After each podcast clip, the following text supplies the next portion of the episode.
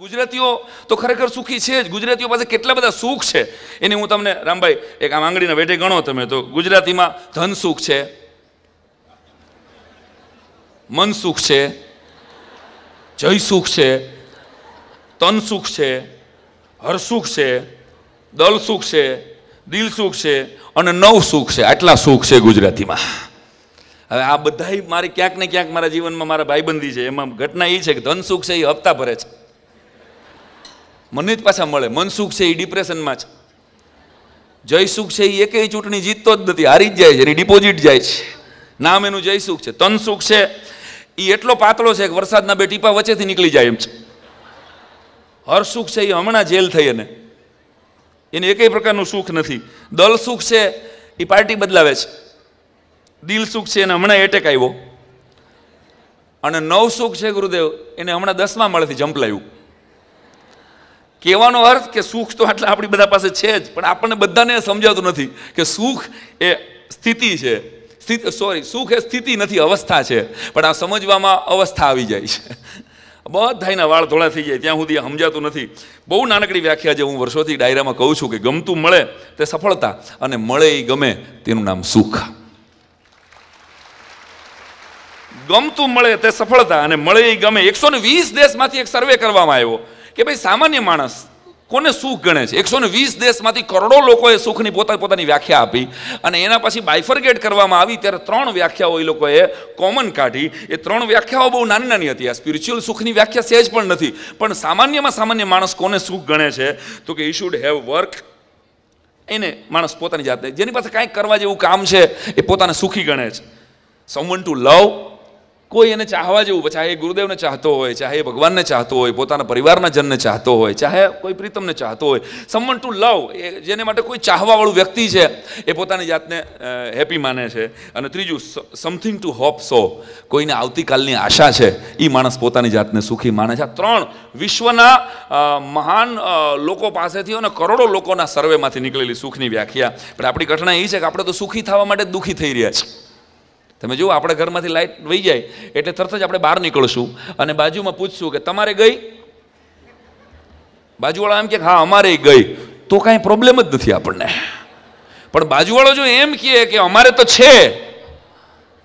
એટલે, આ, હા હા હા, બ્રહ્માંડ તૂટી પડે આની માથે કા. બાજુવાળાને લાઇટ છે ને મારે અંધારું કેમ? એટલે ખરેખર કહું ને તો આપણે સુખી નથી થવું. આપણે બીજા કરતાં સુખી થવું છે. આપણે ક્યાંક એવી દોડમાં ફસાઈને પડ્યા છીએ ત્યારે, જેને બાળક નથી એ સુખી નથી અને જેને છે એને માનતા નથી.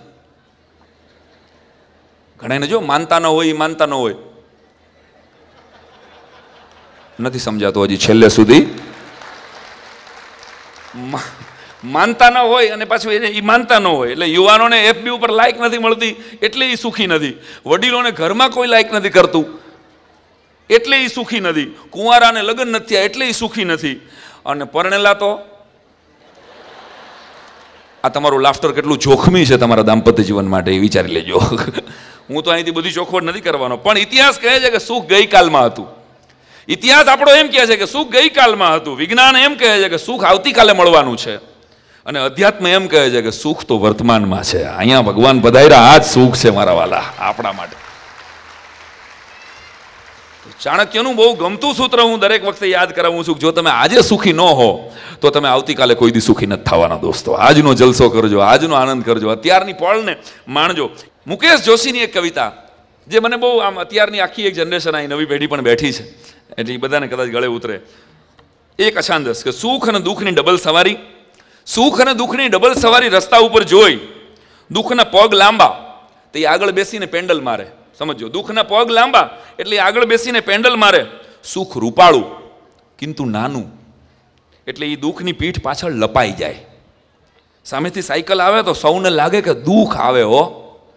કોઈ સમજતું જ નથી કે દુઃખ એની પાછળ બેસાડીને સુખને લાવે હો.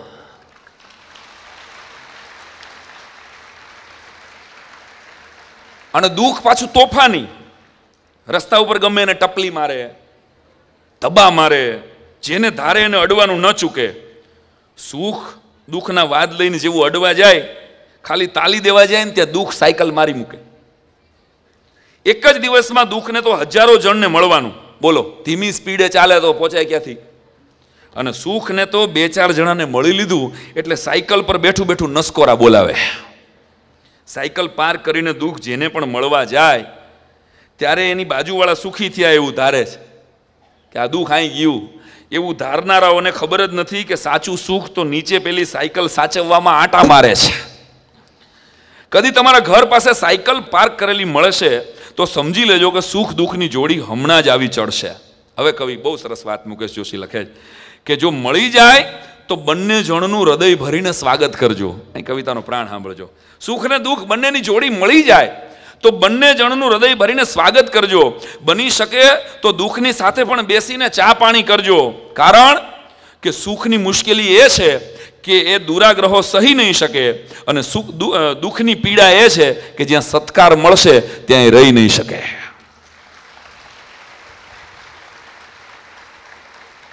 સુખની મુશ્કેલી એ, દુરાગ્રહ સહી નહીં શકે, દુઃખની પીડા કે સત્કાર સહી નહીં શકે, સત્ય બધા જાણે છે.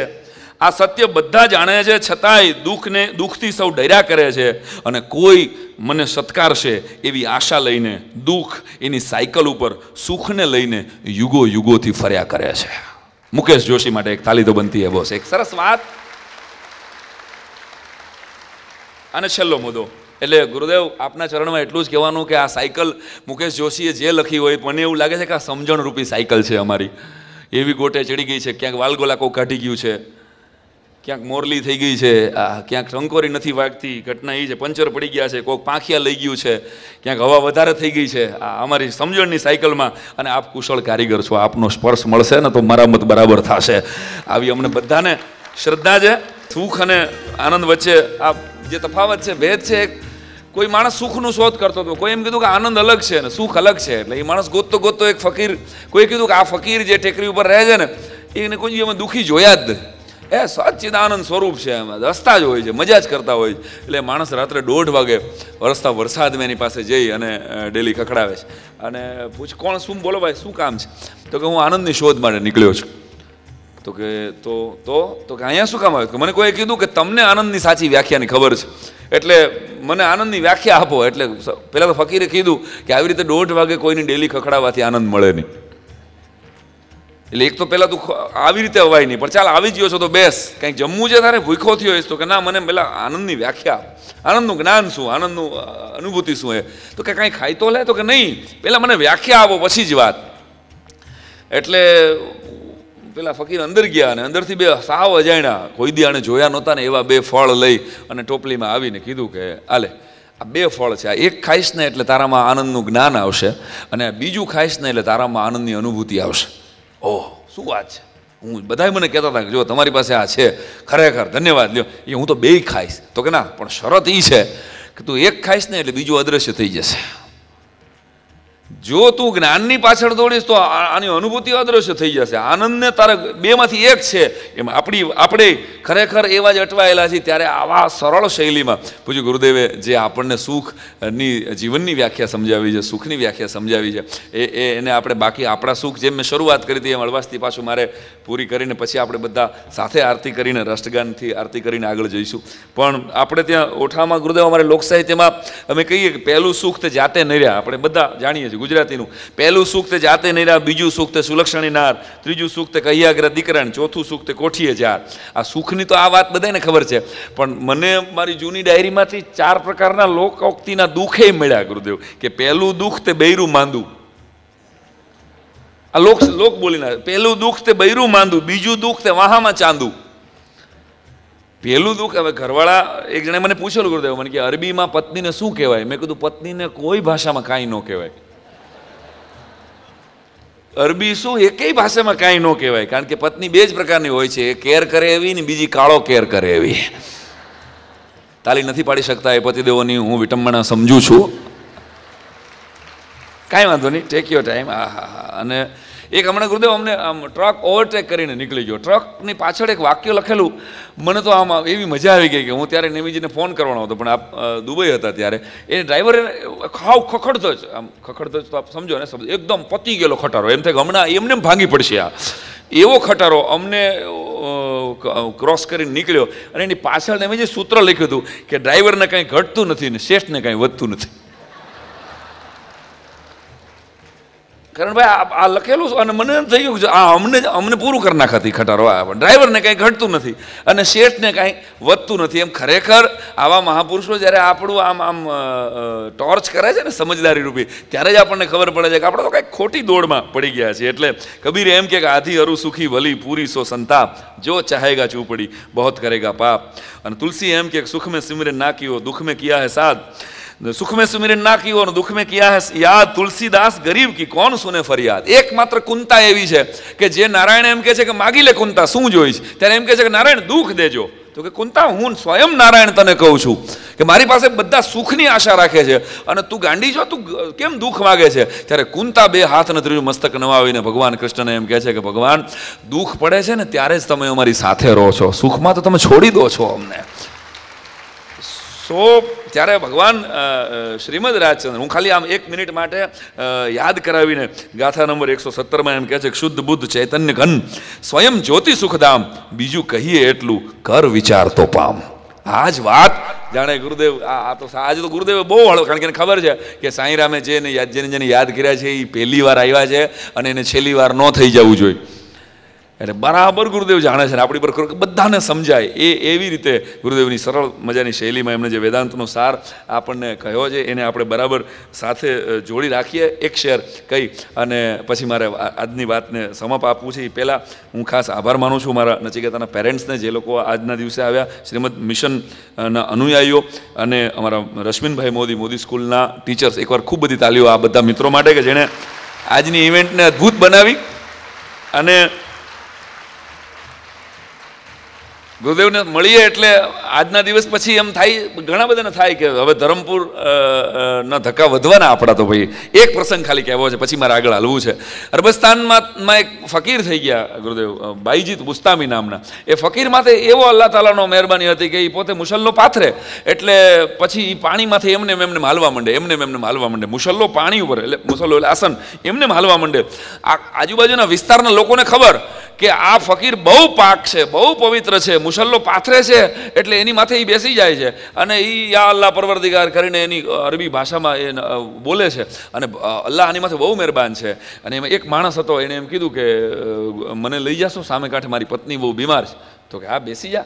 કે હું મુસલમાન નથી હો, હું હિન્દુ છું. એટલે ત્યારે આ સંતે જે જવાબ આપ્યો, જે વાત ગાથાના એકસો સત્તરમાં શ્રીમદજી પણ કહે છે કે જાતિ વેશનો ભેદ નહીં, કયો માર્ગ જ્યાં હોય, સાધે તે મુક્તિ લહે, એમાં ભેદ ન હોય. એમાં ભેદ ન હોય.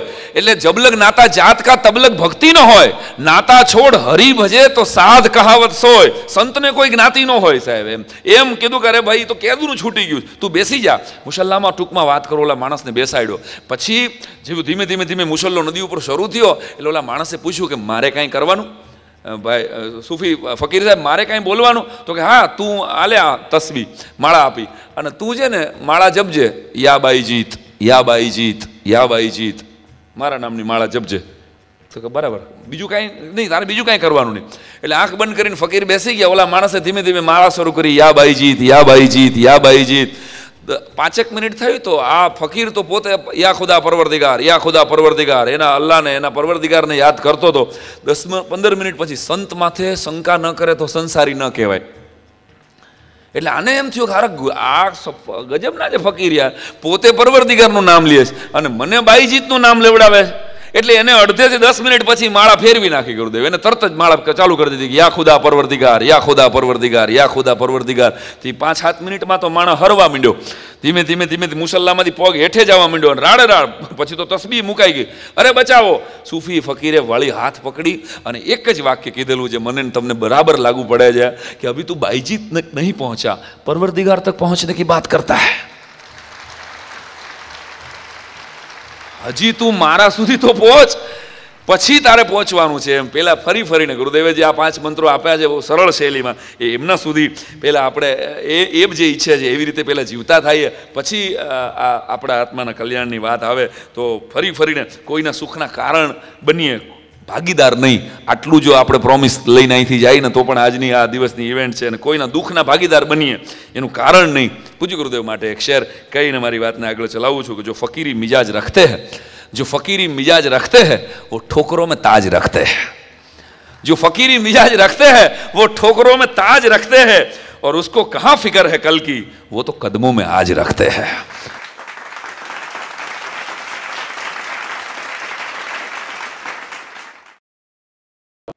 ત્રીજો મંત્ર છે, દરરોજ થોડું થોડું મમત્વ ઓછું કરશું. વસ્તુ અને વ્યક્તિ અને પરિસ્થિતિ પ્રત્યે એક એટેચમેન્ટ થઈ જાય છે. અને એ attachment leads to several problems એટલે દરરોજ થોડું don't stick to one thing બહુ સુંદર વાત કહે છે. Don't keep all your emotional eggs in one basket Swami Chinmayanandji કહેતા don't put all your emotional eggs in one basket તમે ત્રણ, ચાર વ્યક્તિ ઉપર એટલું બધું મમત કરો, પછી એ લોકો પ્રત્યે તમને તીવ્ર રાગ, તીવ્ર અપેક્ષાઓ અને અપેક્ષા ન પૂરું થાય તો તીવ્ર દુઃખ. દુઃખી કરનાર કોઈ બહુ દૂરના વ્યક્તિ નથી. પતંગ કોણ કાપે? બાજુની અગાસીવાળો તમારી પતંગ કાપે. અને જેને તમે બહુ રાગ કરો છો, ત્યાંથી જ દુઃખ આવે છે. એટલે ત્યાંથી નથી આવતો, એના નિમિત્તે તમે ઉત્પન્ન કરો છો. So be a friend of all જ્ઞાની માટે કહેવાય છે friend of all is a friend of none ક્યાંય એટેચમેન્ટ નહીં કારણ કે બધા જ સાથે ફાવે ચાલશે ભાવશે ફાવશે ટાયર ચાર ટાયરની વાત તમે જાણો છો એ જેના ઉપર જીવન ગાડી ચાલે so once you start attachment જો ઊભું થાય, તો એના કારણે expectations anxiety your thinking gets blocked અને બે નમૂના આપી શકો આટલું સમય મર્યાદામાં બોલવાનું માટે બે. તમને એટેચમેન્ટ છે કે તમને એટેચમેન્ટ નથી એ જાણવા માટે બે. Number one worry. જો બહુ ચિંતા થતી હોય તો આ અટેચમેન્ટની નિશાની છે. Planning is one thing worrying is another thing planning માટે તમને આપું છું, લો દસ મિનિટ લઈ લો પ્લાન કરી દો કાલનો દિવસ. દસ દિવસમાં, દસ મિનિટમાં તમે પ્લાન કરી શકો. પણ જો ચિંતાની પ્રકૃતિ હશે, પણ આમ નહીં થાય તો? આમ થશે તો? સંકલ્પ, વિકલ્પ સંકલ્પ, વિકલ્પ. તમારા બબલાના ભવિષ્ય માટે કેટલી વરી કરો તમે? This is because of your attachment તમે એ જ વાત બાજુવાલાના છોકરા માટે કરવાની હોય તો કે અડધો કલાકમાં તમે આખો પ્લાન ડ્રો કરી આપશો. તારે ટેન્થ પછી આમ કરવાનું, તારે ટ્વેલ્થ પછી આમ કરવાનું, આમ નહીં થાય તો આમ કરવાનું and this is your map and fine પછી એના બધા વિકલ્પો સમાય શમી જશે. પણ જ્યારે પોતાના દીકરાનું આવે, ત્યારે મેપ બનશે પણ આમ નહીં થાય તો અને આમ થશે તો આ અટેચમેન્ટની નિશાની છે. ચિંતા વરી જ્ઞાની પ્લાનિંગ કરશે, દીર્ઘદ્રષ્ટિ ફાર સાઇટેડનેસ પણ વરિંગ નહીં કરે. Planning is one thing worrying is another thing worrying is like solving a non existing problem problem જ નથી, તેને સોલ્વ કરવાની કોશિશ કરો, એ વરી રોકિંગ ચેરમાં બેસું rock rock rock reach nowhere so number one જો મમત્વ હોય તો ચિંતા રહેશે. જો ચિંતા છે તો સમજી લેવાનું, મમત્વ છે ને મમત્વ છે, ત્યાં ગમે તેવો પુણ્યનો ઉદય હોય તો બી તું સુખી થવાનો નહીં, દુઃખી જ રહેવાનું. કારણ કે તારા આંતરિક જગતમાં વાદળો જ વાદળો છે. પણ જ્યાં અટેચમેન્ટ નથી, ત્યાં બધી જ રિસ્પોન્સિબિલિટીઝ અદા કરતા બી ભીતરમાં નિરભ્ર આકાશ. વાદલા વિનાનું આકાશ, વિકલ્પ શૂન્ય ચૈતન્ય રહેશે. So number one worry. Number two partiality આવશે. એક જણે મને કીધું કે મને ક્રિકેટનો બહુ શોખ છે. I am a lover of cricket આપણે નથી. પણ I give a freedom to choose because I don't like you should not like એમ નથી. ભલે તમને રસ છે તો ઠીક છે, પણ મને બે હજાર એકની વાત છે. કંઈ હિન્દુસ્તાન, પાકિસ્તાન કંઈક ફાઇનલ્સમાં આવ્યું તો એવું કંઈક હતું? ટુ થાઉઝન્ડ વનનું આપણે બરાબર બધું યાદ નથી? અને આગ્રહ કરીને મને પણ જોવા બેઠા બેસાડી અને હું જોઉં છું કે ત્યાં બે કલર ટી શર્ટ્સ છે, બ્લુ એન્ડ ગ્રીન. તમે સમજાવ છો ને? બ્લુ ટી શર્ટવાળા હોય પીચ પર અને ગ્રીન ટી શર્ટવાળા હોય. પણ આ ભાઈ બ્લુ ટી શર્ટવાળા જો છક્કો મારે, તો એકદમ વન્ડરફુલ વન્ડરફુલ કરીને બૂમો પાડે.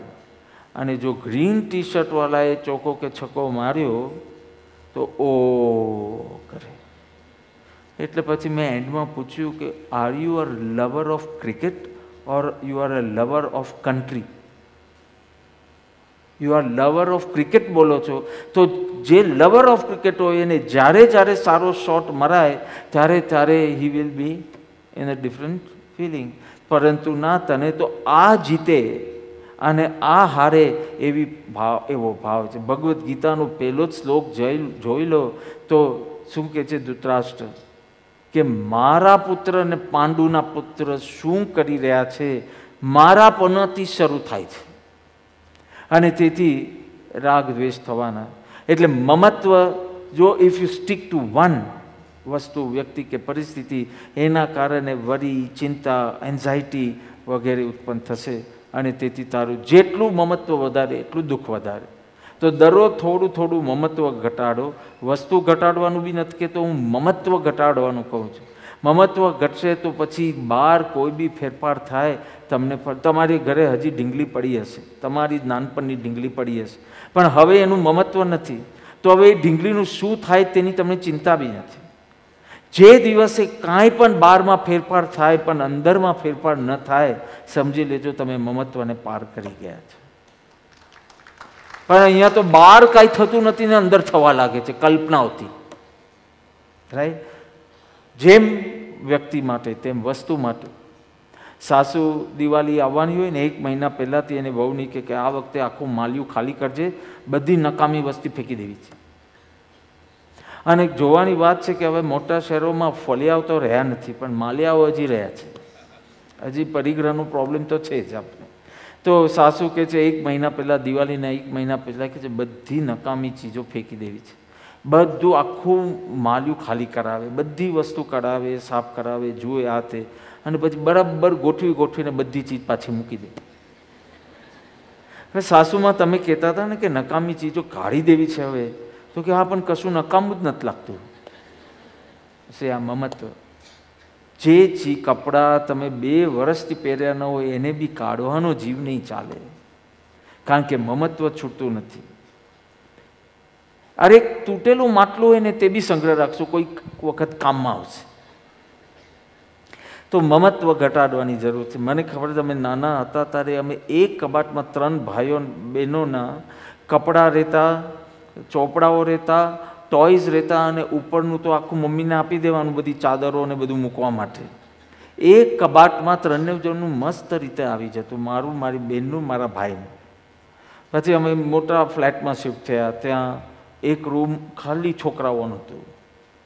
એમાં બે કબાટ તે આખા ભરાઈ ગયા. પછી ઓર એક જગ્યાએ શિફ્ટ થયા.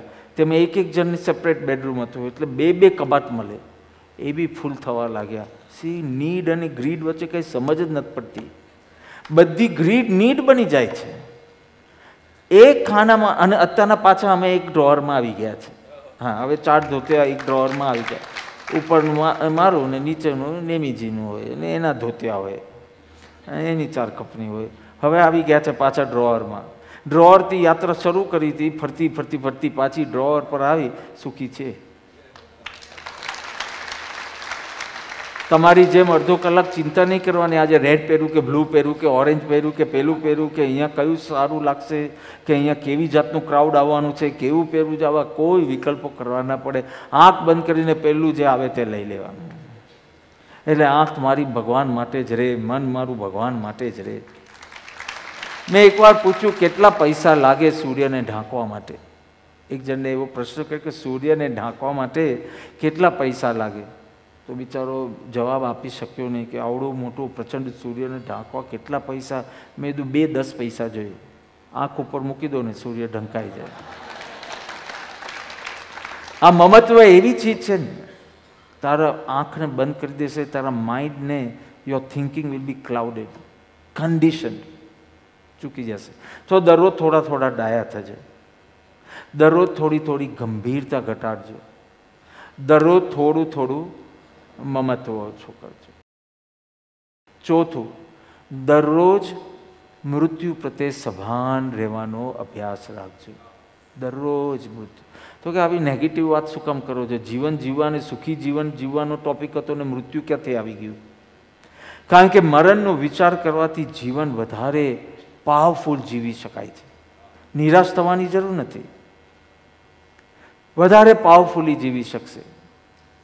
તમારા મૃત્યુ વખતે તમારી શોક સભામાં તમારા વિશે શું બોલાય એ બધાને લખી આપવાનું મેં એક વખત કીધેલું. કે લખી આપો. પણ in one or two sentences લખી આપજો. લેગેસી સ્ટેટમેન્ટ અમે એને કહીએ. કે તમારા મૃત્યુ વખતે તમારા વિશે શું બોલાય? બહુ ઝઘડાલું હતા, બહુ અહંકારી હતા, બહુ પ્રેમાલ હતા. બહુ ભક્તિમય હતા આત્મ સાક્ષાત્કાર પામેલા હતા. તમારા વિશે શું બોલાય એ વિઝ્યુલાઇઝ કરીને હવે જીવન શરૂ કરો. એ ધ્યેયને લક્ષ્યમાં રાખીને તમે જીવન શરૂ કરો. See we don't visualise we can't visualise death સાયકોલોજીસ્ટનું મનોવૈજ્ઞાનિકોનું કહેવું છે કે જે ચીજ તમે કાલનું પ્લાનિંગ કરી શકો વર્ષનું પ્લાનિંગ કરી શકો, પાંચ વર્ષનું પ્લાનિંગ કરી શકો, દસ વર્ષનું વિઝ્યુલાઇઝ બી કરી શકો. પ્લાનિંગ નહીં તો એટલીસ્ટ વિઝ્યુલાઇઝ પણ જે ચીજ તમને વીસ વર્ષ દૂર લાગે ને, એને તમે વિઝ્યુલાઇઝ જ કરી શકતા નથી. અને જો તમે હજી મૃત્યુને વિઝ્યુલાઇઝ કરી શકતા નથી, એટલે ઊંડે ઊંડે તમને માનો છો કે હજી ડેથ તો બહુ દૂરની વાત છે. થશે જ નહીં એમ નથી કહેતા, કારણ કે બધાની પાછળ પેલી એક્સપાયરી ડેટ તો લખી જ હોય. ચોકલેટ હોય કે દવા હોય કે તું હોય. બર્થ ડેટ હોય, મેન્યુફેક્ચરિંગ ડેટ હોય, તો એક્સપાયરી તો છે, એ તો તમે જાણો છો. અહીંયા એમાં તો કોઈને શંકા નથી. ખાલી પેલું ડેટ વંચાતી નથી. નિશ્ચિત છે, પણ વંચાતી નથી. એટલે જીવન ગમે તેવું જીવાય છે. અને અંત સમય આવે ત્યારે રડવાનું એક જ કારણ હોય. મૃત્યુના કારણે રડતા નથી, કારણ કે મૃત્યુનો તો કોઈ અનુભવ નથી આ ભાવમાં પણ મેં આ ઉત્તમ જીવન વેડફી નાખ્યું. પાછું મળશે કે નહીં મળે એમાં નાખ્યું તો એક વખત હું મલેશિયા હતો, કે કેએલમાં હતો, ટુ થાઉઝન્ડ થ્રીની વાત કરું. આવી તો બધી સભા ભેગી થયેલી. મેં બધાને કાગળને પેન્સિલ આપી પેન આપી હાથમાં. અને એક જ ચીજ કીધું કે, જો હું તમને એમ કહું કે તમારું મૃત્યુ બે કલાક પછી છે, તો તમે શું કરવા ઈચ્છો છો, ધારો છો તે લખો. પેપર પર લખવાનું. બે કલાક. So it is five to ten દસમાં પાંચ કમ છે. કેટલા વાગે? ના, બારમાં પાંચ કમે તમારું મૃત્યુ છે, એમ. બે કલાક. બે કલાક, હા. બે કલાકમાં મેં કીધું, બે કલાક પછી તમારું મૃત્યુ છે. લખો. મેન્ટલી લખીને જુઓ, તમે શું ઈચ્છો છો બે કલાકમાં કરવાનું? તો કે બે જ કલાક છે, તો પછી શ્રી કૃષ્ણ શરણમ મમ હરિયંતે શરણમ પવત જામી બધાને મારા મિચ્છામી દુકડમ કાંઈ ભૂલચૂક થઈ હોય. બે કલાકમાં તો શું થાય? ધર્મ ધર્મ ધર્મ લખ્યું બધાએ. જેને જે ફાવ્યું. પછી મેં તો સોરી મારાથી ભૂલ થઈ ગઈ છે. આ દસ વાગે તો માણસથી ભૂલ થાય. તો તમારું મૃત્યુ જો બે દિવસ પછી હોય, તો તમે શું કરવા ઈચ્છો છો? બે દિવસ મહિલાને તો એક દિવસ એમ કે હું વ્હીલ સરખું કરી દઈશ. ચેન્જ કરવાનું છે તે ચેન્જ કરી દઈશ. પહેલાંને આમ કરી દઈશ. અને પાંચમી છઠ્ઠી લાઈનમાં ધર્મ આવ્યો. પછી મેં કીધું સોરી મારી પાછી ભૂલ થઈ ગઈ. આપણે તો ભૂલ થાય તો સોરી કહી દઈએ, એમાં શું? મને અહંકાર ના નડે સોરી કહેવામાં. આપણી મોતીની માલા તૂટી હોય અને મોતી બધા વિકરા હોય, તો નમીને પણ મોતી લઈ લઈએ ને, તો આપણી ભૂલ થઈ ગઈ હોય તો આપણે નમી લઈએ. તો મેં કીધું, મારી ભૂલ થઈ ગઈ. જો તમારી પાસે બે અઠવાડિયા હોય, પછી બે મહિના હોય પછી બે વર્ષ હોય એમ લખાવ્યું, તો જ્યારે મેં કીધું તમારી પાસે બે વર્ષ હોય, તો dharma was on the last line બે કલાક કીધું, તો dharma was in the first line આ તમે જુઓ, મૃત્યુને, મૃત્યુ પ્રત્યે સભાન થશો, તો ધર્મની આખી પ્રાયોરિટી ચેન્જ થઈ જશે. પ્રાયોરિટી નહીં, એની ક્વોલિટી પણ ચેન્જ થઈ જશે. પણ મૃત્યુ નિકટ દેખાય, તો આખી ચીજ અલગ થવા લાગે. એટલે કીધું કે એક્સપાયરી ડેટ છે, તમે જાણો છો, અને એ આવે એ પહેલાં એક સાર્થક જીવન માટે એક વળાંક લઈ લઈએ. તો કામ થાય. સંત એકનાથજીને પેલા શિષ્યએ પૂછ્યું કે તમે આટલું પવિત્ર જીવન કઈ રીતે જીવી શકો છો? એટલે એને કીધું કે મારી વાત છોડ, તારી વાત કર, તારું સાતમા દિવસે સૂર્યાસ્ત સમયે મૃત્યુ છે હવે પેલાને સંતના વચન ઉપર વિશ્વાસ, જેટલો વિશ્વાસ વધારે, એટલું દુઃખ વધારે થયું કે સાતમા દિવસે તો મારે મરવાનું. એ પહેલા દિવસ થોડું દુઃખમાં કાઢ્યો, પછી થયું કે હવે તો એક એક દિવસ જાય છે, છ દિવસ છે. તો એને જ્યાં લેન દેન હતું એ ચૂકવી દીધું, માફી માંગવાની હતી એ કરી દીધું, તપ શરૂ કર્યું, ભક્તિ શરૂ કરી અને એમ કરતાં કરતાં છેલ્લો દિવસ આવ્યો. સૂર્યાસ્ત સમય આવ્યો, પણ મર્યો નહીં. બીજા દિવસ સંત એકનાથ પાસે જાય કે આપનું વચન ખોટું પડ્યું, સાત દિવસ થઈ ગયા પણ મારું મૃત્યુ થયું નહીં. તો કે એ વાત છોડ. આ સાત દિવસમાં તને પાપના વિચાર કેટલા આવ્યા? એ તો કે, પ્રભુ, સાત દિવસ પછી મૃત્યુ હોય તો ક્યાંથી પાપના વિચાર આવે? તો કે, અમે તો સતત મૃત્યુના દર્શન કરીએ છીએ. એ રહસ્ય છે પવિત્ર જીવન જીવવાનું.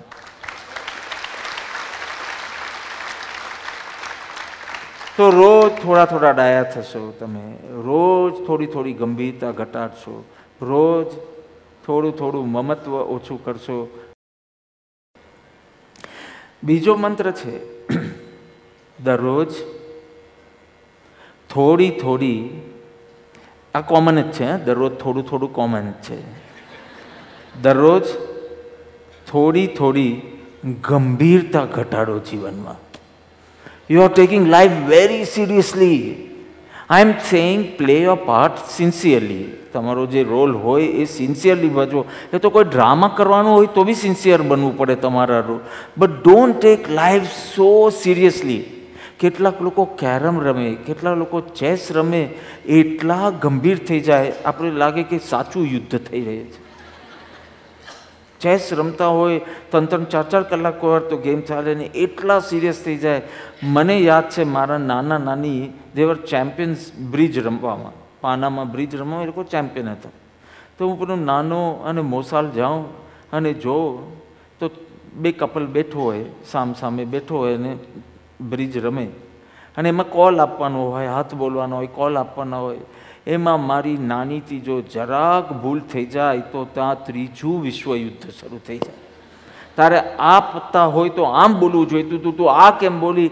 એમાં મને એમ કે એકબીજાનું ખૂન કરી નાખશે. ત્યારથી આ બોધ મને થતું હતો કે why are they taking a game so seriously when we have to take life not take life seriously why because life is but a dream સ્વપ્ન વચ્ચે એમાં નાની નાની, અરે રાજધાની એક્સપ્રેસ આટલી વહેલી કેમ પહોંચે છે દિલ્હી? કારણ કે નાના નાના સ્ટેશન પર ઊભી નથી રહેતી. હા, તું નાના નાના પ્રસંગ પર એટલો ઊભો રહે છે કે તું ફિરોઝપુર જનતા બની ગયો. હવે તો સાથે train, Firozpur Janata you understand હા, ટ્રેનની સાથે સાથે ચાલે તો બી તમે પહેલાં પહોંચો. તું જો નાના નાના પ્રસંગમાં જીવનમાં અટકી જશે, તો તારો આ ઊંચું ધ્યેય કઈ રીતે પ્રાપ્ત થશે?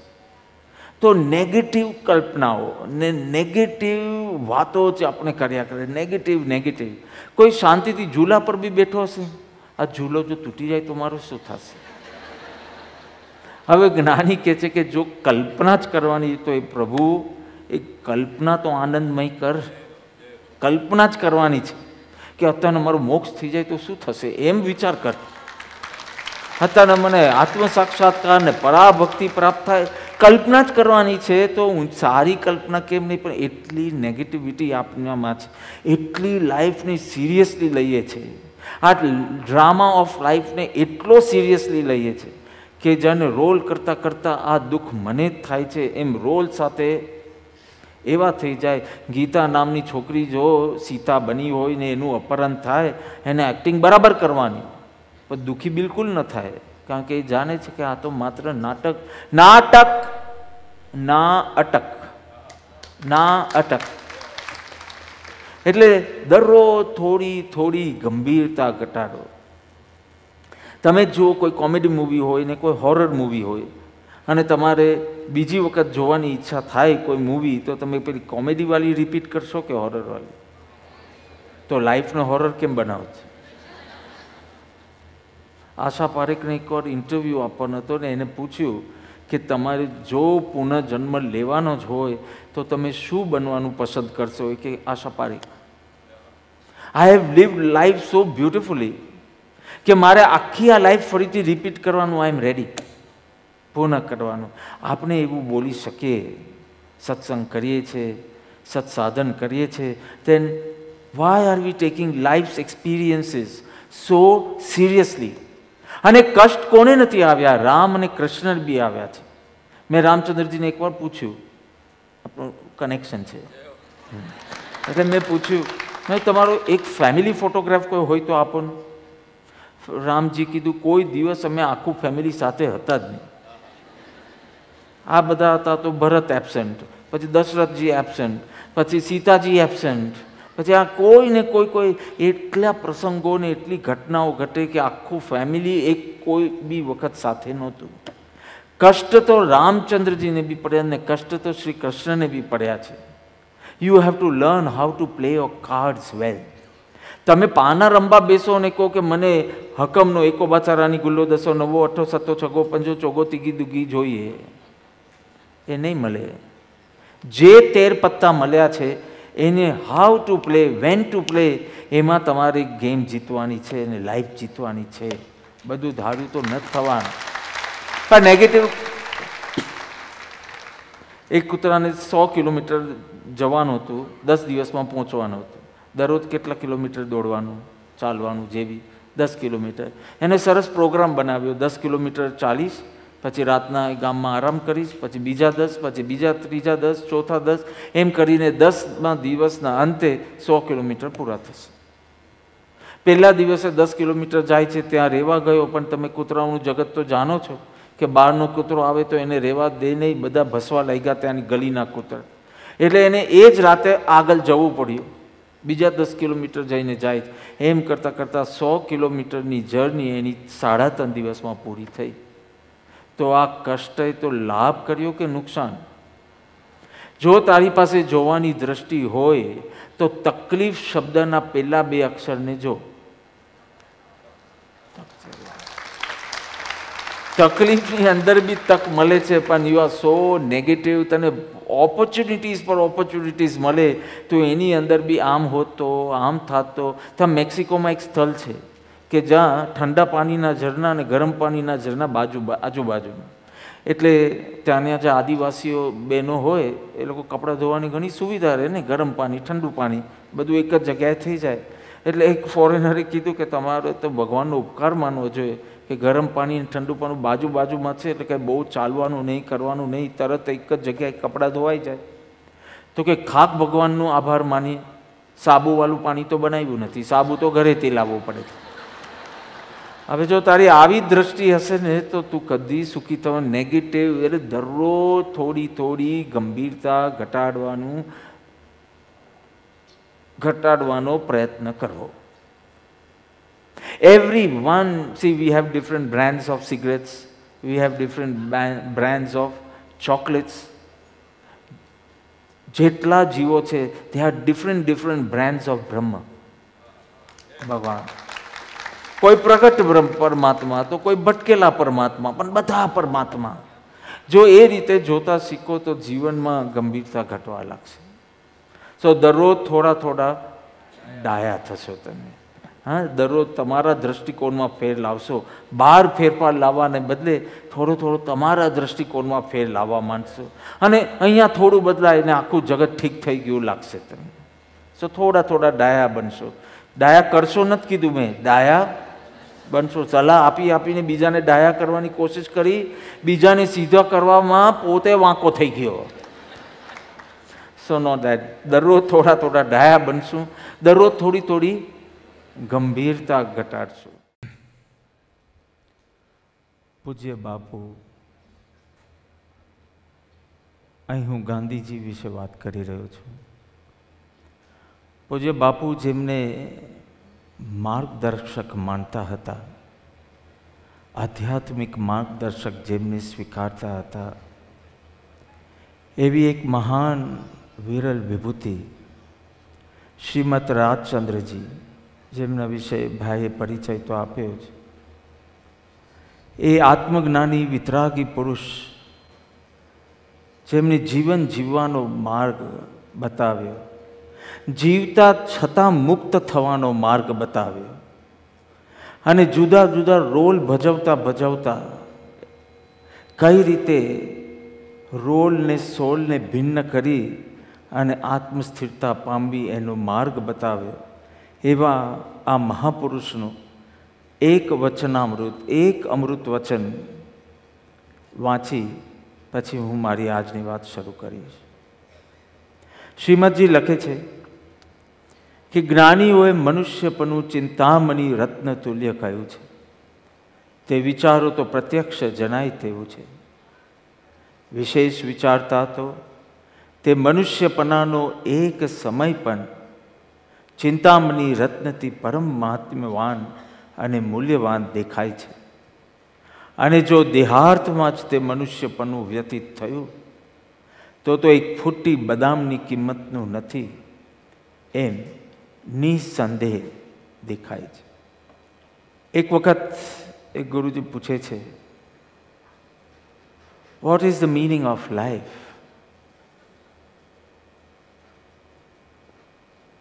શિષ્ય ગુરુજીને પૂછે છે what is the meaning of life અને ગુરુજી જવાબ આપે છે કે life in itself has no meaning life in itself has no meaning it is an opportunity to create a meaning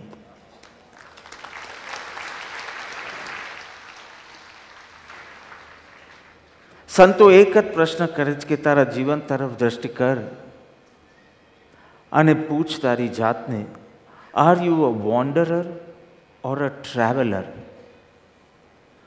તું માત્ર રખડે છે કે તું યાત્રા કરે છે? એટલે કંઈ ગંતવ્ય, કંઈ મંઝિલ તારા લક્ષ્યમાં હોય અને એ તરફ દરરોજ ધીમે ધીમે તો ધીમે ધીમે, પણ આગળ એ ગંતવ્ય તરફ, એ ધ્યેય તરફ આગળ વધે છે. એટલે તું યાત્રી છે અને યાત્રા કરી રહ્યો છે કે માત્ર મૂળ પ્રમાણે જીવે છે, સંસ્કાર પ્રમાણે જીવે છે, કર્મના ઉદયો પ્રમાણે જીવે છે અને માત્ર રખડપટ્ટી કરે છે. So are you wanderer Or a traveller Do you have a purpose in life? Do you have a higher purpose in life? Is there any sense of purpose in life? Strength of purpose in life? કે માત્ર મૂળ પ્રમાણે જીવવું અને વારંવાર sorry sorry કહેવું શું પ્રયોજન? હૈદરાબાદની વાત છે. એક માજી એક બસમાં બેસે છે પબ્લિક ટ્રાન્સપોર્ટ અને કંડક્ટરને કહે છે, ભાઈ, સુલતાન બજાર આવે એટલે જરા મને કહેજે. એટલે પહેલાં બસ કંડક્ટરે કીધું, માજી, હું કહીશ. હજી બે ત્રણ મિનિટ નથી માજી પાછું પૂછે છે કે, ભાઈ, સુલતાન બજાર આવે એટલે મને કહેજે. કે માજી તમે નિશ્ચિંત રહો, હું કહીશ. પણ ટિપિકલ ઓલ્ડ એજ એકની એક વાત રિપીટ કર્યા વિના there is so much anxiety within તો પાંચ, સાત વાર કર્યો એટલે કે માજી તમે સૂઈ જાઓ. સુલતાન બજાર આવશે એટલે હું તમને ઉઠાડીશ. માજી સૂઈ ગયા. થોડા ટાઈમ પછી માજી ઉઠે છે અને પાછું પૂછે છે કે ભાઈ સુલતાન બજાર આવી ગયું?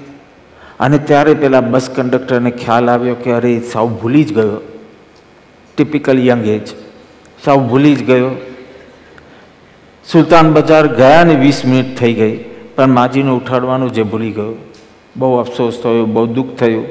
આજુબાજુવાળા લોકોની સામે નજર કરીને પૂછે છે કે જો તમને વાંધો ન હોય, તો આપણે બસ પાછી ફેરવી દે. હવે આ માજી ક્યાં ઉતરશે ને ક્યાં ઓટો રિક્ષા લેશે? એના બદલે આપણે બસ વાલી એમને સુલતાન બજાર બધાએ કીધું, ભલે. વીસ મિનિટ તો થઈ ગયેલી, પાછી બસ ગઈ. વીસ મિનિટ સુલતાન બજાર આવ્યું. પહેલાં ખુશીથી બસ કંડક્ટરે કીધું, માજી, સુલતાન બજાર આવી ગયું. માજી કે, સારું થયું. ઉતરવાનું નામ ન દે. એટલે પાછું કીધું, માજી, સુલતાન બજાર આવી ગયું. તો પાછું સ્માઇલ આપે પણ ઉતરવા માટે કોઈ તૈયારી ના કરે. કે માજી ઉતરવાનું નથી તો કે ના. તો કે તમે કીધું ને સુલતાન બજાર આવે તો મને યાદ કરાવજે. તો કે મારી દીકરીએ કીધેલું, સુલતાન બજાર આવે એટલે આ શુગરની દવા લઈ લેજો. તેમ કેટલી વખત આપણે શું શેના માટે કરીએ છીએ? શું પ્રાપ્ત કરવું છે? લક્ષ્મી અધિકાર પરિવાર. શ્રીમદજીએ કીધું, લક્ષ્મી અને અધિકાર વધતા શું વધ્યું તે તો કહો. શું કુટુંબ કે પરિવારથી વધવાપનું એ નય ગયો. લક્ષ્મી અધિકાર, પદ, પ્રતિષ્ઠા વગેરે અને પરિવાર, એના વધવાથી હું કંઈક અધિક થયો, એના ઘટવાથી હું થોડો નીચો થયો, એવા તારા અહંકારને એની સાથે જોડે છે. પરંતુ સી નાના હતા ત્યારે સ્પોર્ટ્સનો દિવસ આવે એટલે એક ગે આપણે રમાડતા ચમચી મોઢામાં લેવાની, ચમચીમાં લીંબુ મૂકવાનું અને પછી આ સ્થળથી આ સ્થળ ભાગવાનું અને જે ફર્સ્ટ આવે એ જીતે. એમાં જીતે કોણ? તો કે જે ભાગીને પેલે પાર જાય તે નો નો. લીંબુ પડ્યા વિના જે ચમચીમાં લીંબુ રાખીને પેલી બાજુ પહોંચે તે. તેવી રીતે આપને ચમચી પકડવાનો તો લક્ષ્ય છે, એટલે પરફોર્મન્સનો બહુ આગ્રહ છે, પણ એની અંદર લીંબુ રૂપી વેલ્યુનો આગ્રહ નથી. એટલે લીંબુ ઘડી ઘડી પડ્યા કરે છે. ભાગતો જાય છે આ લક્ષ્મી અધિકાર પરિવારની રેટ રેસમાં અને એમાં વચમાં વચમાં વેલ્યુઝ પડી જાય છે. અને તેથી although we have all the material prosperity because of the lack of spiritual prosperity we, we are suffering from polio polio એટલે બહાર લક્ષ્મી છે અધિકાર છે પરિવાર છે પણ અંદર એમ્ટીનેસ છે વેલ્ક્યુમ છે સંતુષ્ટિ નથી તૃપ્તિ નથી સંકલ્પ વિકલ્પ ચાલ્યા કરે છે રાતના ઊંઘની દવા લેવી પડે છે વર્ષો પહેલાં છે ને પિલ્લો લેતા હતા અને ઊંઘ આવી જતી. પછી પિલ લો તો ઊંઘ આવે છે. હજી આગળ તો પી લો આવી સ્થિતિ થવાની. Why because of the lack of spiritual prosperity because you cannot manufacture peace and happiness within you so you are always dependent on outside always in anxiety, always in fear. સ્પૃહા ને ભય સ્પૃહા ને ભય રહ્યા કરે because all your sukh peace comes from outside you cannot manufacture your own peace and happiness within અને પછી ઘણી ઘણી ઘણી બધી ધર્મ ક્રિયાઓ બી કરો જપ કરો તપ કરો શાસ્ત્ર વાંચન કરો પરંતુ શ્રીમદજી લખે છે કે ક્રિયા તારી બધી જડ થઈ ગઈ છે ને જ્ઞાન તારું બધું શુષ્ક થઈ ગયું છે ક્રિયા જડ અને શુષ્ક જ્ઞાની. આ બે ધાર્મિક સમાજના પ્રોબ્લેમ છે. ક્રિયાઓ કરે છે, પણ મિકેનિકલ મોનોટોનસ અને એ જડ થઈ ગઈ છે. જડ ક્રિયાનો જડ ક્રિયા એટલે જ્યાં ગતિ છે, પણ પ્રગતિ નથી. આવું બની શકે? ગતિ હોય ને પ્રગતિ ના હોય? યસ હું દરરોજ પાંચ કિલોમીટર ટ્રેડમિલ પર દોડું છું અને પાંચ કિલોમીટર દોડ્યા પછી પણ જ્યાં હોઉં ત્યાં જ હોઉં છું. જ્યાં હોઉં ત્યાં કેટલું બધું જપ કરો, કેટલું બધું તપ કરો, પ્રવૃત્તિ ફેરવાય છે પણ પ્રકૃતિ ફરતી નથી. એટલે ક્રિયા જડ કીધો. અને જ્ઞાન તારું કેવું છે તો કે શુષ્ક. બહેનો મને કહો cosmetics are good in a box or on your face કેટલાક લિપસ્ટિક લગાડીને આવ્યા છે એટલે પૂછું છું હું. બેન એ તમારા કોસ્મેટિક બોક્સમાં રહે, તેમાં તમારી શોભા છે કે ફેસમાં? અને આ બધું જ્ઞાન તમારી બુદ્ધિમાં, તમારી સ્મૃતિમાં રહે, એમાં તમા, એમાં જ્ઞાનની શોભા છે કે if it's applied in life પ્રસંગે જ્ઞાન હાજર થાય, ભલે થોડું હોય. પણ પ્રસંગે હાજર થવું જોઈએ. એટલે શુભ ક્રિયા પણ, ધાર્મિક ક્રિયા પણ, કાં તો ક્રિયા જડ અને કાં તો જ્ઞાન શુષ્ક. આવી સ્થિતિ છે. અને તેથી કીધું, સાધના જે બી સ્વરૂપમાં હોય, પણ સાધનાનું એક ઊંડાણ હોવું જોઈએ. જો માછલી પાણીના અપર લેયર્સમાં તરતી હોય માછલી, તો આકાશમાં ઉડતું ગીધર પણ એને આવીને પકડીને લઈ જાય. એ જ માછલી જો ઊંડા પાણીમાં હોય, તો ત્યાં ગીધર ભલે ઉપર ફરતું હોય પણ એ એને પકડી શકે નહીં. જો તમારું અંતરનું ઊંડાણ હોય, સાધનાનું ઊંડાણ હોય, તો એક્સટર્નલ સિચ્યુએશન્સ રૂપી ગીધડ તમારા મનને લઈ જઈ શકે નહીં. ગમે તે બને, અનુકૂળ કે પ્રતિકૂળ. પણ હાઈજેક કરી શકે નહીં કિડનેપ કરી શકે નહીં. પણ જો તમારી સાધના જ એટલી છીછરી હોય તમારું મન સુપરફિશિયલ લેયરમાં જ હોય, ભલે સત્સંગ કરો કે તમે જપ તપ કરો, પણ ઉપરનું ઉપર જ હોય, ખાલી ઊંડાણ પ્રાપ્ત ન થતું હોય, તો નાનકડો પ્રસંગ. અને થાય અરે સાચો સાધક તો એ કે જેને જગત નડે નહીં અને જેને જગત અડે નહીં. અડે નહીં ને નડે નહીં, તો કંઈક સાધના કરી છે. તો you are living with higher purpose in life મેં કેટલો સમય છે પહેલાં જ પૂછી લીધું, એટલે મારે હવે મંત્રો શરૂ કરવા જોઈએ એવું મને લાગે છે. So we need an inner engineering engineering તો તમે જાણો છો.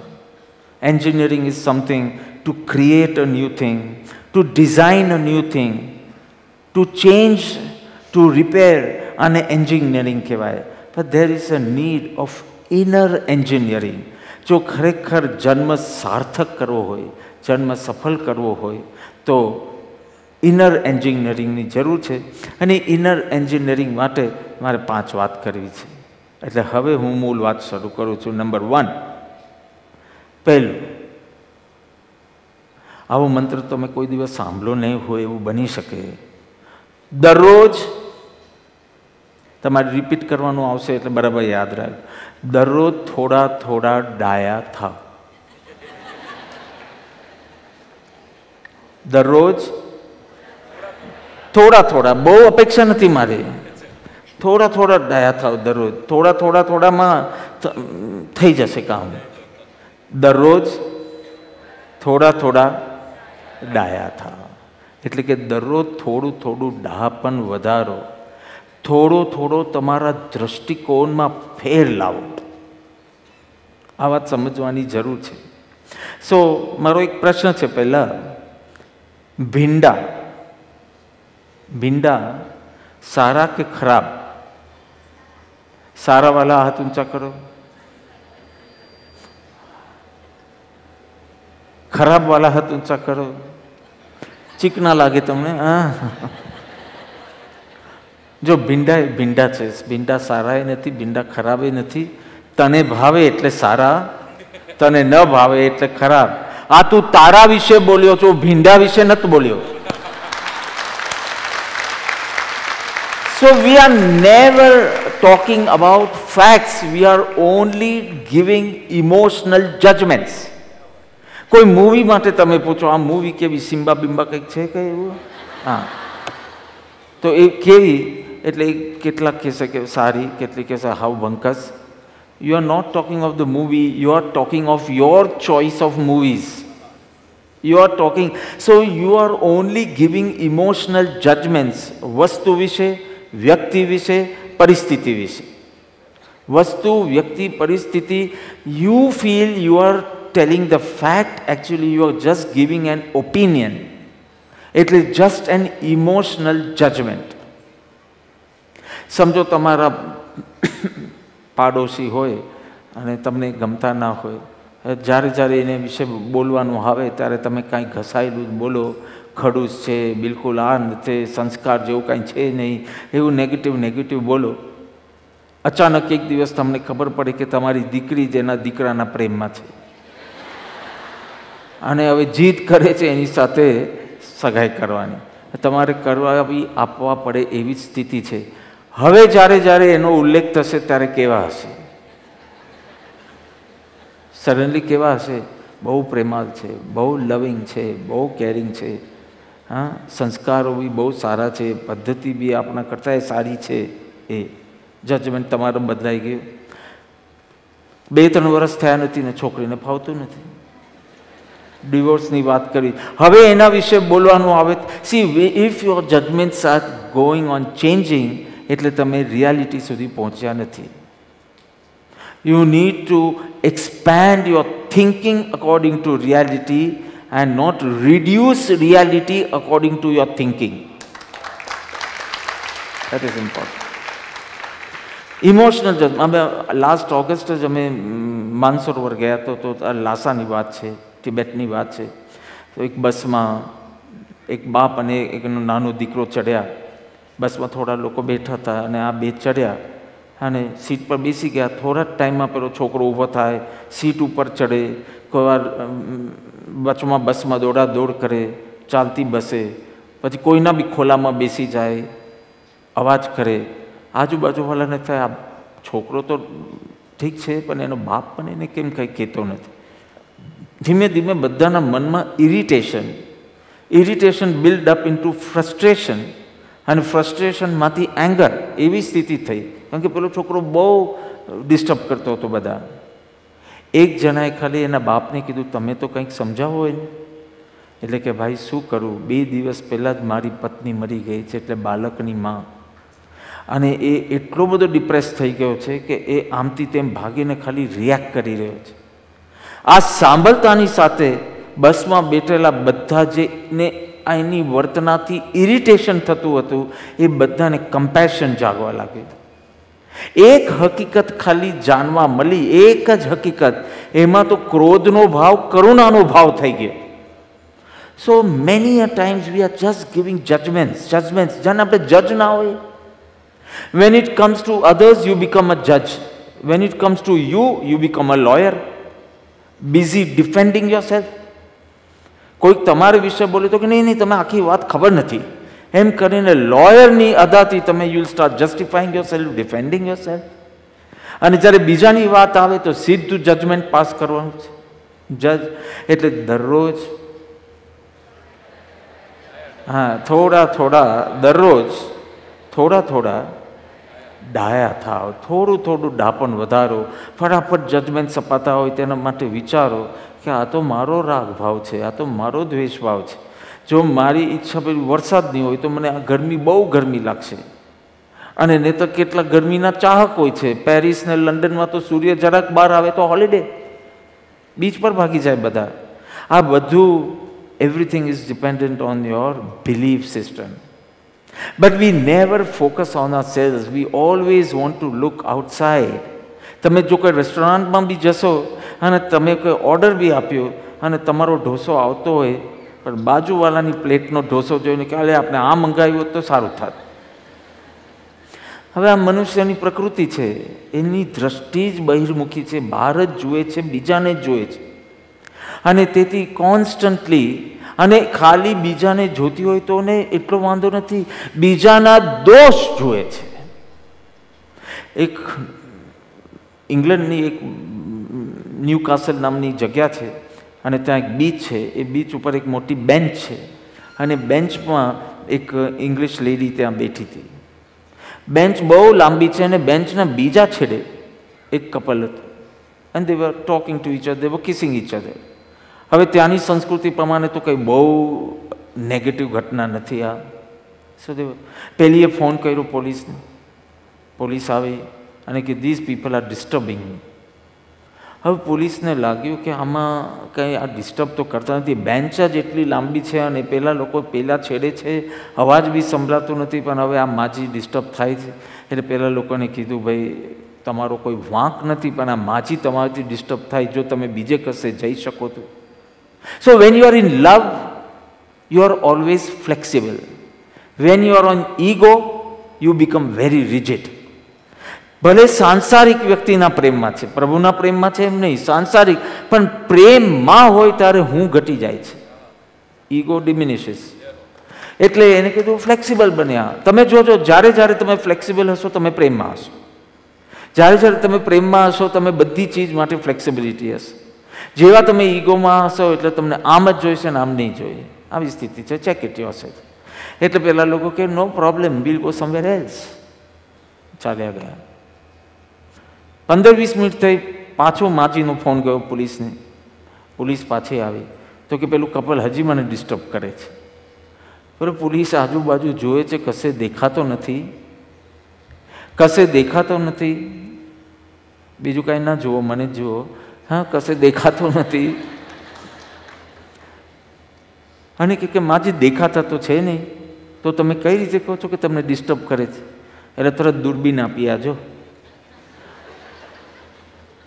પાંચસો મીટર દૂર હતા, પણ if you go on focusing there તો તમને દેખાવાના જ ને, તમે જો બીજાના દોષો જ જોવા બેસો, તો તમને દેખાશે, તમને ભગવાન મહાવીરમાં દેખાશે.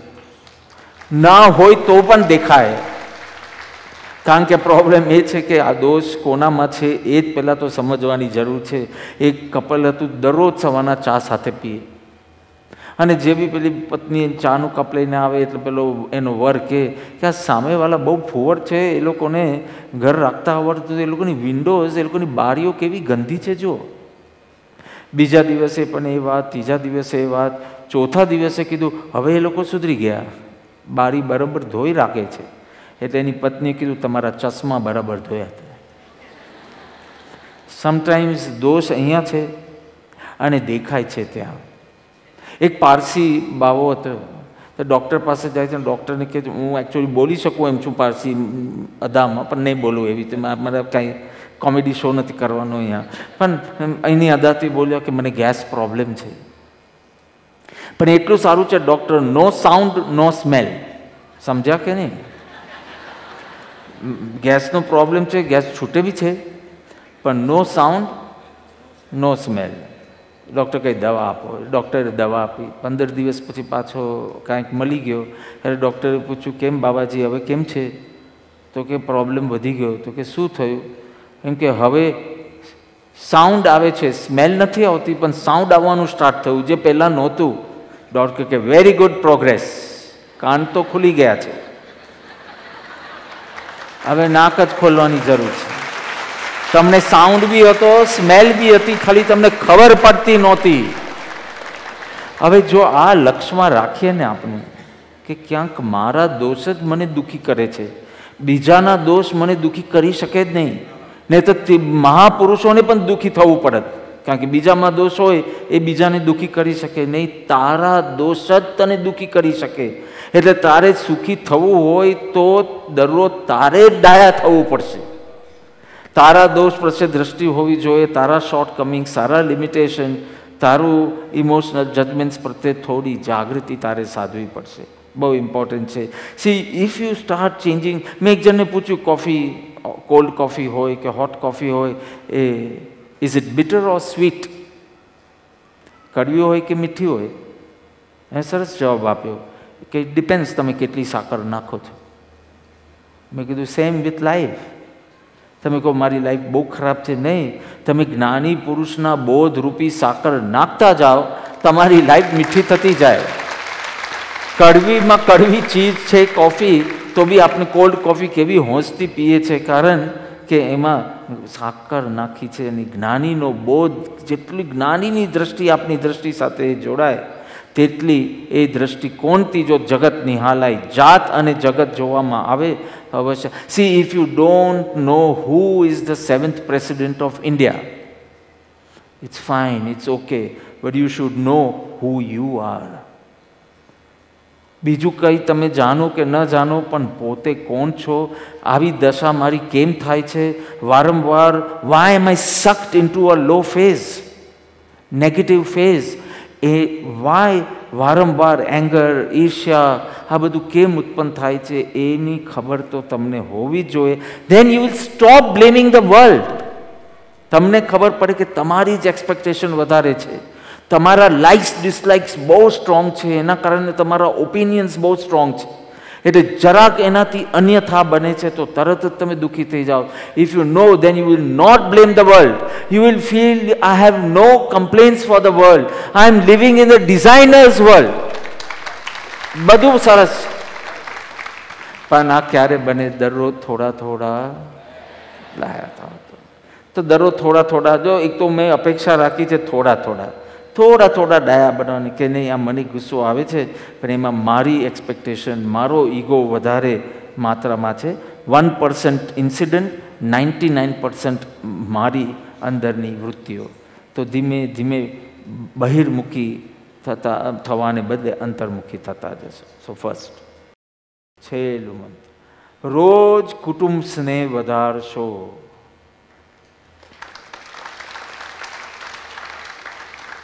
જો મેં અહીંયા આત્માની વાત પર્પસની કરી નથી, મેં પરમાત્માની વાત પર્પસની કરી નથી, આટલી ભૂમિકા બંધાઈ જાય, પછી બીજી વાર મળવાનું થશે, ત્યારે આત્મ સાક્ષાત્કાર કેવી રીતે કરવું? પણ આટલું હોમવર્ક કરીને આવશો તો થશે. સીધી આત્માની વાત સાંભળીને પેલું સોયમાં દોરો નહીં પરોવાઈ જાય. થોડી કોમલ ભૂમિકા જોઈશે. એટલે રોજ કુટુંબ સ્નેહ વધારશો. કોઈ બિલ્ડિંગ બાંધવા માટે બ્રિક્સ પણ જોઈએ ને સિમેન્ટ પણ જોઈએ. અને કુટુંબ માટે બ્રિક પણ જોઈએ, સિમેન્ટ પણ જોઈએ. બ્રિક એટલે વ્યક્તિઓ ને સિમેન્ટ એટલે સ્નેહ.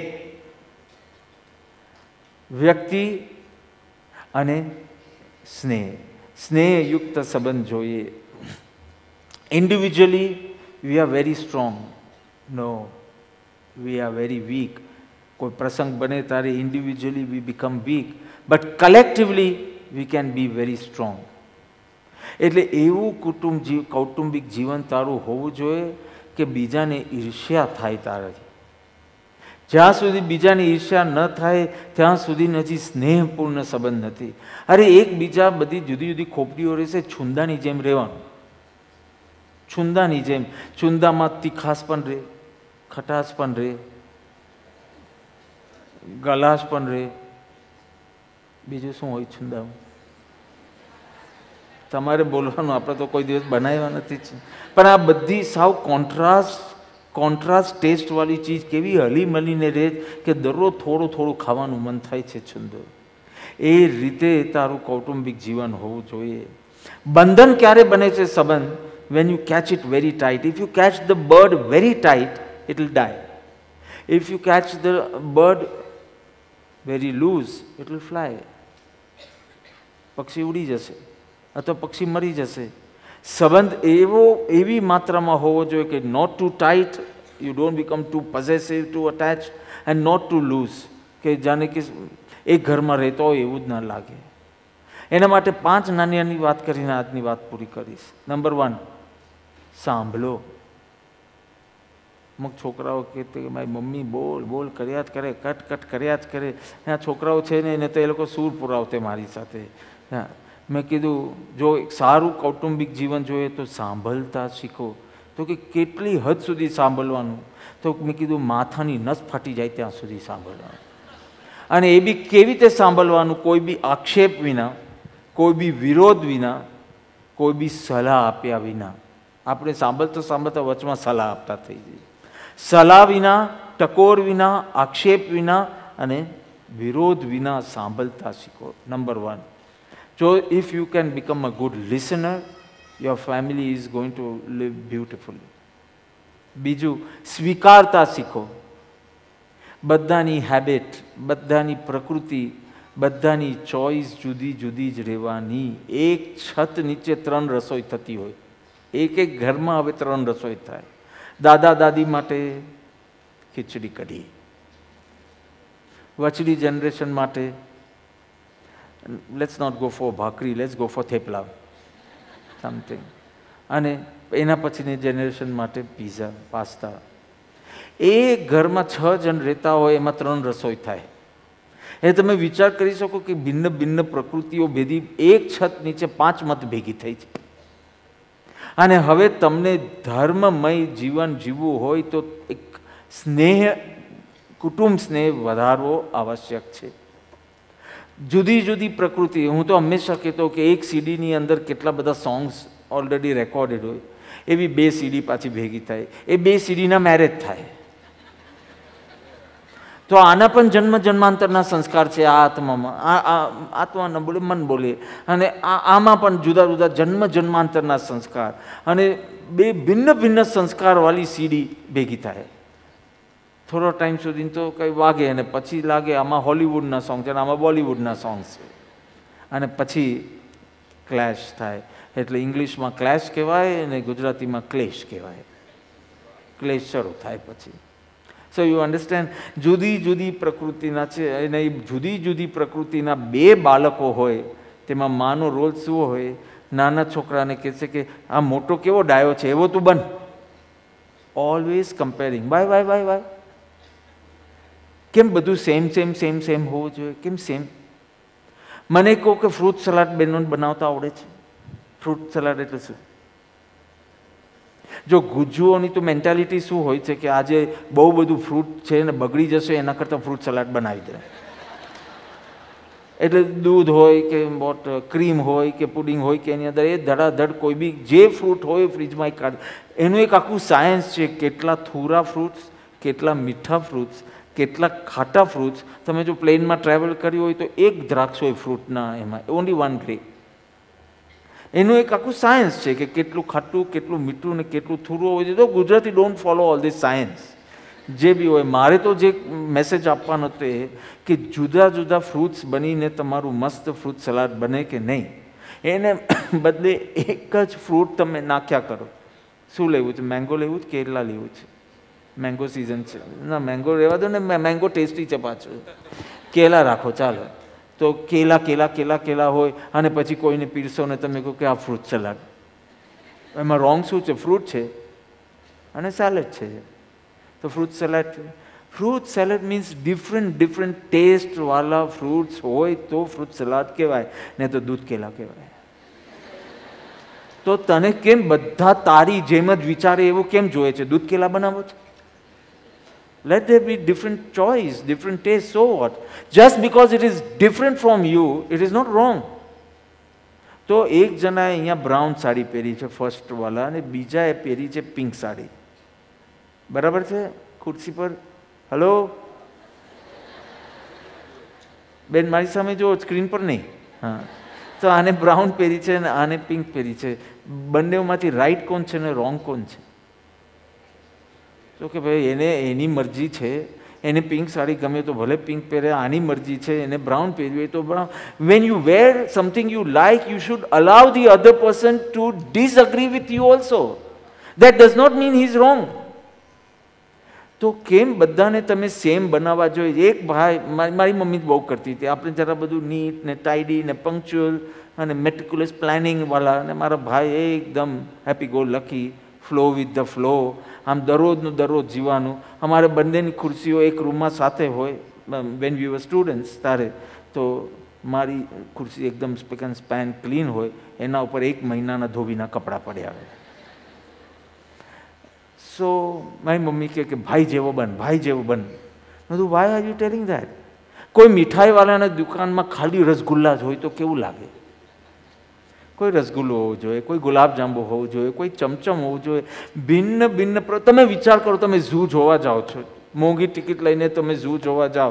અને પહેલાં પાંજરામાં કોણ તો કે? હાથી. બીજામાં હાથી. ત્રીજામાં હાથી.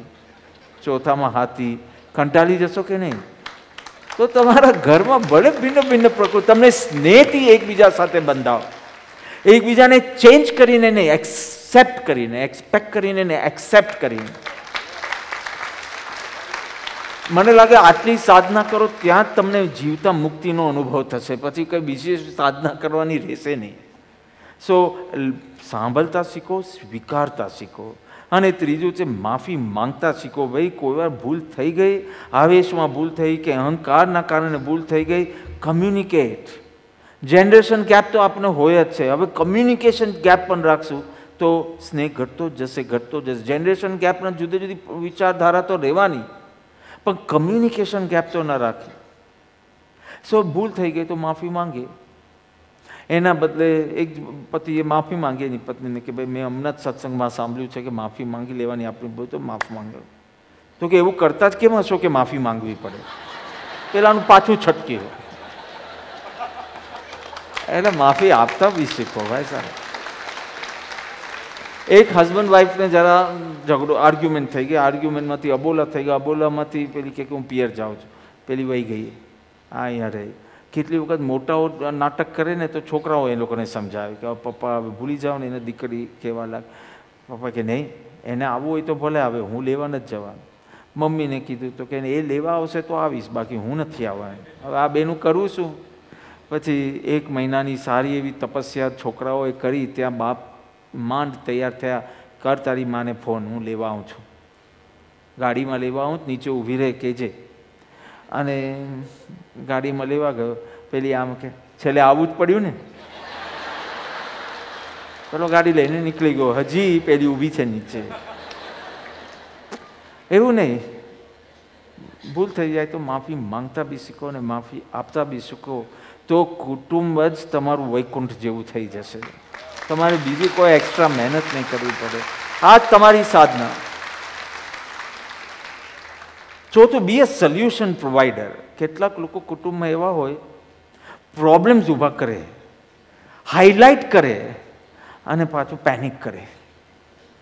શું મતલબ છે? આમ વધી જશે તો કોઈ લોક વધી જશે તો શું કરશું? અને પેલું આમ કરશું તો શું કરશું? નો આમાં તો ટ્રસ્ટી મિટિંગ થાય ને, તો કોઈ વાર બી કોઈ કંઈ પ્રોબ્લેમ લાવે એ પ્રોબ્લેમ તો જ ટ્રસ્ટી મિટિંગમાં વ્યક્ત કરી શકે જો એની પાસે બે સોલ્યુશન હોય તો. એ તો અમથા અમથા આમ થઈ જશે તો વરસાદ પડશે તો શું કરશું અને પેલું થશે તો શું કરશું? કાંઈ પડે તો નહીં, પણ એના આ પેનિક ઊભું કરી નાખે. So if you have a solution then only you can tell your you know speak out anything like a problem so learn to make it light. Dasharath Indra અને દેવોના પ્રોબ્લેમ સોલ્વ કરતો એવો શુરવીર દશરથજી, મહારાજા દશરથ કે દેવલોકમાં પણ દેવો દેવો વચ્ચે યુદ્ધ થાય તો દશરથજીની મદદ લે. પણ દશરથજી પોતાના ફેમિલીના પ્રોબ્લેમ સોલ્વ ન કરી શકે. પોતાના પ્રોબ્લેમ ના કરી શકે. કેટલી વખત આપણે બહારના પ્રોબ્લેમ સોલ્વ કરી શકીએ, પણ આપણા ઘરના પ્રોબ્લેમ સોલ્વ નથી કરી. બિકોઝ ત્યાં we are very attached advice આપતા આપણે ઓબ્ઝર્વર છે, એટલે બહુ ઇઝીલી સલાહ આપી શકીએ. આખું તત્વજ્ઞાન રેડી નાખીએ એમાં. આમ કોઈ મરી જાય તો કે જો ભાઈ, બધાને તો એક દિવસ મરવાનું જ છે. હવે આપણે તો એના આત્મા માટે, શાંતિ માટે પ્રાર્થના કરી આપણે રડવાનું નહીં. આમ તે એના ઘરે થાય ત્યારે આ કોઈ તત્વજ્ઞાન એને હેલ્પફુલ ન થાય. રાઈટ તો તમે સાંભળશો, તમે સ્વીકારશો, તમે માફી માંગવાની હોય તો આવેશ કે અહંકારને વચમાં નહીં આવવા દો. તમે માફી માંગશો. તમે સોલ્યુશન પ્રોવાઈડર બનશો. અને છેલ્લું learn to balance your roles એટલા બધા રોલ આપણે મલ્ટિપલ રોલ સાથે જીવનમાં કરવાના હોય. એકી સાથે તમે પિતા બી છો, પતિ બી છો, પુત્ર બી છો. કેટલા બધા રોલ્સ તમે you don't you have to learn to balance your roles અર્જુનની એ તો સ્થિતિ થઈ, ગીતામાં તમે જુઓ. એ એના રોલ્સ વચ્ચે કન્ફ્યુઝ થઈ ગયો.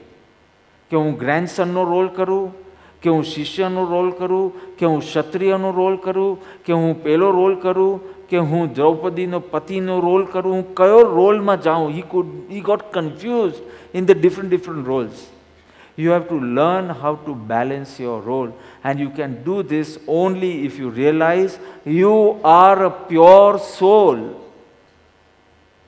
You are a peaceful soul. You are a powerful soul, just with some role, a specific role, which has a goal. જો એ સોલ અવેરનેસ લાવી શકશો ને તો રોલનું બરાબર તમે બેલેન્સ કરી શકશો. શ્રી કૃષ્ણે શું કર્યું? ડિરેક્ટ કંઈ આજ્ઞા નથી આપી. એને રોલ અને સોલ છૂટા પાડીને બતાડ્યા કે આ તારું સ્વરૂપ છે, આ તારું કર્તવ્ય છે અને કર્તવ્ય બુદ્ધિથી તારે આ કરવાનું છે. બસ આટલું સમજાવવા માટે સાતસો શ્લોકની જરૂર પડી. હવે તમે તો બહુ અર્જુન કરતાં વધારે હોશિયાર છો, એટલે તમને તો દસ મિનિટમાં આ સેટ થઈ ગયું કે how to balance your roles અને that is possible only if you created distance તમારે અરીસામાં બી તમારું મુખ જોવું હોય તો અરીસો અહીંયા રાખશો કે થોડું ડિસ્ટન્સ રાખવું પડશે? થોડું ડિસ્ટન્સ રાખશો તો જ તમે જોઈ શકો. તમારા રોલ અને સોલને છૂટા રાખો અને સોલમાં, સોલ અવેરનેસમાં રહો તો તમે બધા જ રોલ સારી રીતે કરી શકશો. તો છેલ્લી એક વાત કરીને વાત પૂરી કરું. તો એક વખત એક માણસને નોકરી નહોતી મળતી બિચારો દરરોજ અપ્લાય કરે, કાંઈ મળે નહીં. છેલ્લે એક ઝૂમાં એક નોકરી હતી. એને કીધું કે, આમ બેકાર રહેવાને બદલે જે ઝૂમાં નોકરી છે ટેમ્પરરી તો કરી લો. ત્યાં જઈને પૂછ્યું, શું કરવાનું છે? તો કે મંડે ટુ સન્ડે દરરોજ તારે આવવાનું, સવારના સાત વાગે આવવાનું, સાંજના સાત વાગ્યા સુધી. તો કે, બરાબર, પણ કરવાનું શું?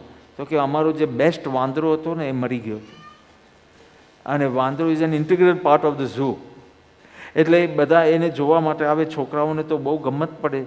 તો તારા સાત, સાડા છમાં આવી જવાનું ને માંદરાના કપડાં પહેરી લેવાના, એનું મેકઅપ કરવાનું અને બીજું કાંઈ નહીં, આખો દિવસ પાંજરામાં કૂદાકૂદ કરવાની બસ.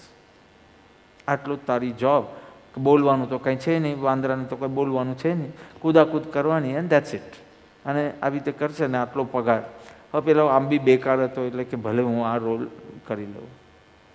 દરરોજ આવે, વાંદરાના કપડાં પહેરે મેકઅપ કરે કૂદાકૂદ કરે, બધાને મજા કરાવે, સાંજના પાછો કપડાં બદલીને પાછો ઘરે જાય.